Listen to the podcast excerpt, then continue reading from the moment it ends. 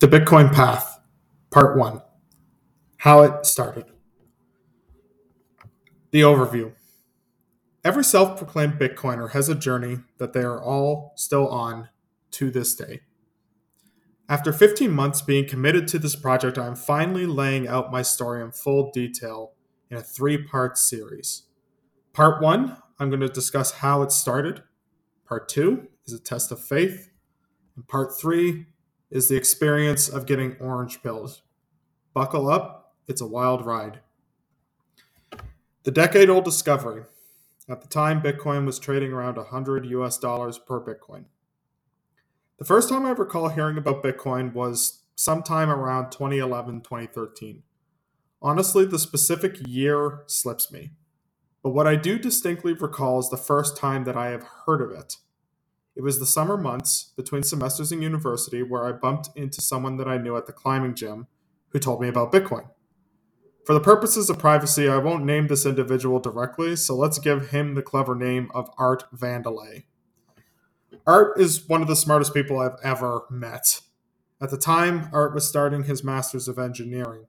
Our university had built a brand new engineering building full of new computer labs with no students to actively use them as the classes were not in session until the fall term.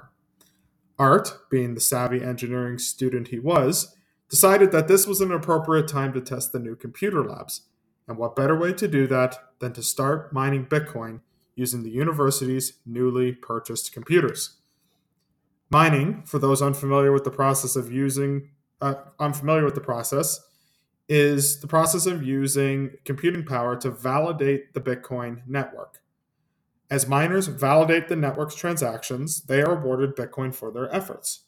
Back then, the Bitcoin network was really small, small enough that a basic laptop was sufficient to mine Bitcoin. Today, you need a specialized $10,000 piece of equipment called an ASIC just to have even a marginal chance. Art decided to run his own Bitcoin mining operation using the university's new computer labs by installing the Bitcoin Core software on the computers and directed any reward payouts to his own personal Bitcoin wallet. Genius, really, when you think about it. He got the university to pay for effectively the hardware and the electricity. At the time of the tale, he amassed around 2,000 Bitcoin to his name, each of which were worth about 100 US dollars at the time. Today, this would be worth around 88 million US dollars. That is at the, around the current price of 44,000 USD per Bitcoin. This story was the first time I had ever heard of Bitcoin. That was 10 years ago. I was too naive at the time to ask Art to explain Bitcoin to me. Hindsight is 2020. Life probably would have been different had I been more cautious. That's spilt milk under the bridge. Well, then, moving on. The summer of skepticism, around $10,000 USD per Bitcoin. So let's fast forward a decade. It's 2020, and basically, most of the world is starting to look like a dumpster fire aboard a shit show that is spiraling into a complete and total train wreck. Get your popcorn ready. So, my mom is a tenured emergency nurse during all of this, and she decides to take a break and leave nursing.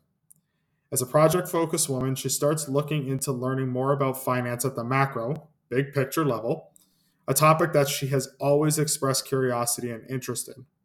Some of my earliest memories are of her taking me to the bank when I was a kid to deposit my allowance.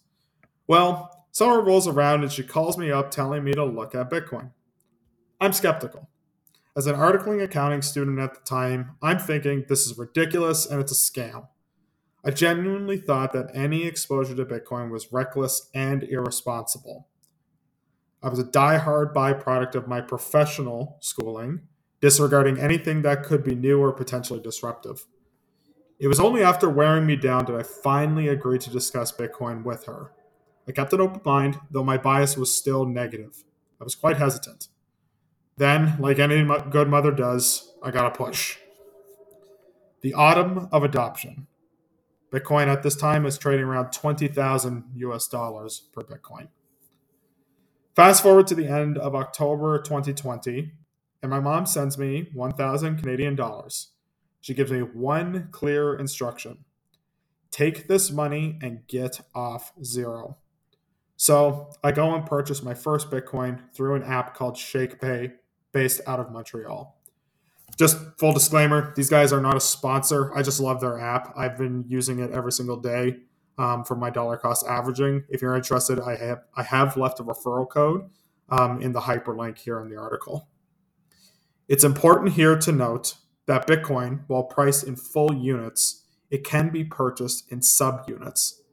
These subunits are called Satoshis or Sats in honor of the pseudonymous founder Satoshi Nakamoto. Each Bitcoin is able to be subdivided into 100 million Sats. So once you put some skin in the game, you can't help but feed curiosity. I started going down the rabbit hole, peeling back the veil. I kept going further and further down, listening to finance experts, engineers, podcasters, corporate influences, market reports, and early Bitcoin adopters who have been around since inception, given their take on where Bitcoin was going to take the world. Around my birthday in December of 2020, I was absolutely convinced. I'm fortunate to have a technical background in automation technology, and I'm also a professional accountant.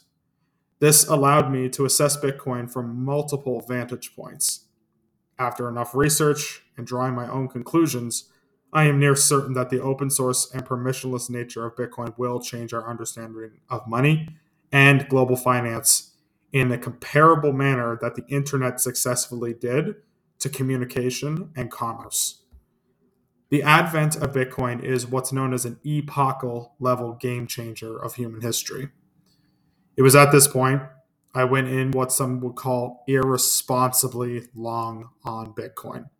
That is, I designated most of my wealth to this asset class. So, my closing thoughts legacy finance's days are numbered. These institutions will need to learn to adapt and adopt or risk being relegated to the dustbin of history. This statement goes for individuals as well.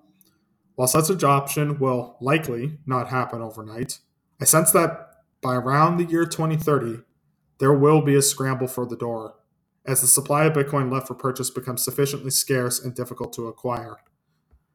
While the above is nothing more than a story, the sentence is not financial advice, but rather life advice.